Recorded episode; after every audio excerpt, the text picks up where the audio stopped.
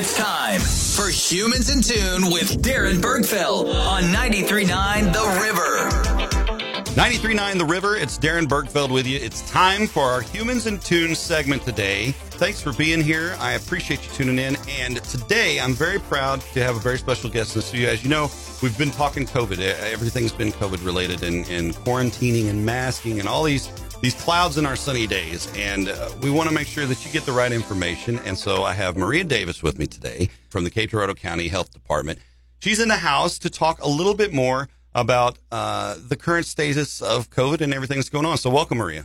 Thanks for having me. I'm really excited to be here. I appreciate you coming in. You know, it's an interesting time in our world, but, you know, we've just entered spring last weekend. The flowers are starting to bloom, and, you know, the mandatory mask order has been lifted. We've been able to slightly and uh, with patience open things back up. But there's still a lot of things going on, and I think top of mind for most people is vaccinations. Well, yeah, course. Um, we're really excited about the vaccination efforts that are obviously going on here in Cape Girardeau, Missouri, and you know, honestly, worldwide. Um, as more and more vaccines become available, you know, we now have a third uh, vaccine available to us that's actually just a one dose.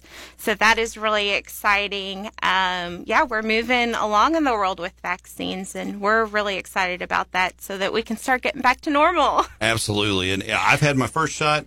Uh, I get my second shot very soon. Mm-hmm. And then I think the the basic thing is is two weeks after your final mm-hmm. shot is when you're considered fully inoculated against this as far as that goes. Vaccination clinics, the state has its list, which of course is the state run vaccination clinics. Everyone needs right. to understand that that's not everything. Like I got mine through a local pharmacy. Mm-hmm. Uh, the local hospitals here run their own clinics as well. Mm-hmm. And so it's a lot of information for everybody to keep track of. But what's the best path for somebody to follow? They're listening today and they're like, hey, I really, I want to find out where and when can I get my vaccine? I don't understand how this thing works. Sure. So obviously, if you're in the Cape Girardeau area, uh, the best thing you can do is go to our go to the keepcapestrong.com website. On there, there is a list of all of the clinics that are coming up that we know of. Oh, the wait lists that are available out there. So there are some. There's a link to Broadway Pharmacy has one. St. Southeast has one.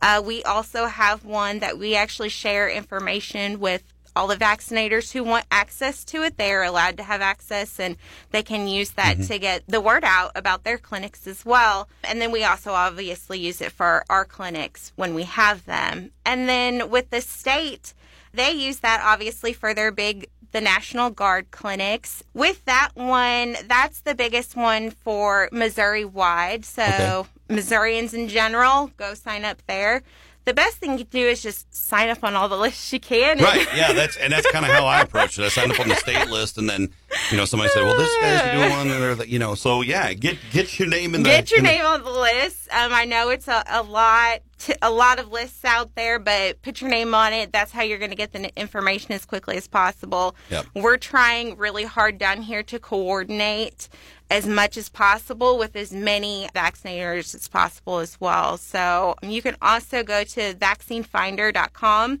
You can find all of the people who are registered vaccinators in the United States. So that's just the big exhaustive. Yep, that's okay. that is the um, CDC's kind of their resource. Yeah.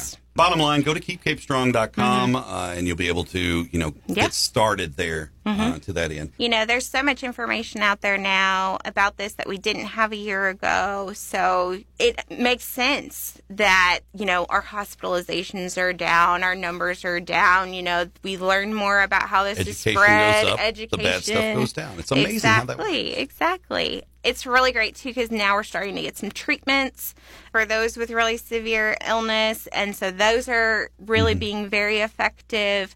That's keeping people out of the hospital. So all of that is such great stuff. And yeah, definitely a positive and uh, we're starting to see the light at the end of the tunnel. Absolutely, uh, it's it's great, and I'm you know I'm looking forward to as a radio guy, we love music, and especially, boy, do I love live music. I'm really looking forward to the time where we can have concerts again and, and not mm-hmm. worry about social distance tables so much as just how many tickets can we get sold and let's have some fun, you know? So, exactly. and we'll get there. It's, uh, but it's, it's a mm-hmm. different world, and that's yeah. what we have to deal with. Mm-hmm. So, Maria Davis, a health educator with Cape Girardeau County Health Department, and I greatly appreciate you coming in and chatting with me today. Yeah, thanks for having me. Yep. This has been Humans in Tune. I'm Darren Bergfeld with 93.9 The River. Stick around for more fun and frolic, and be sure to visit our website, 939river.com. Follow us on social media for all that information, and be a nice human. Peace.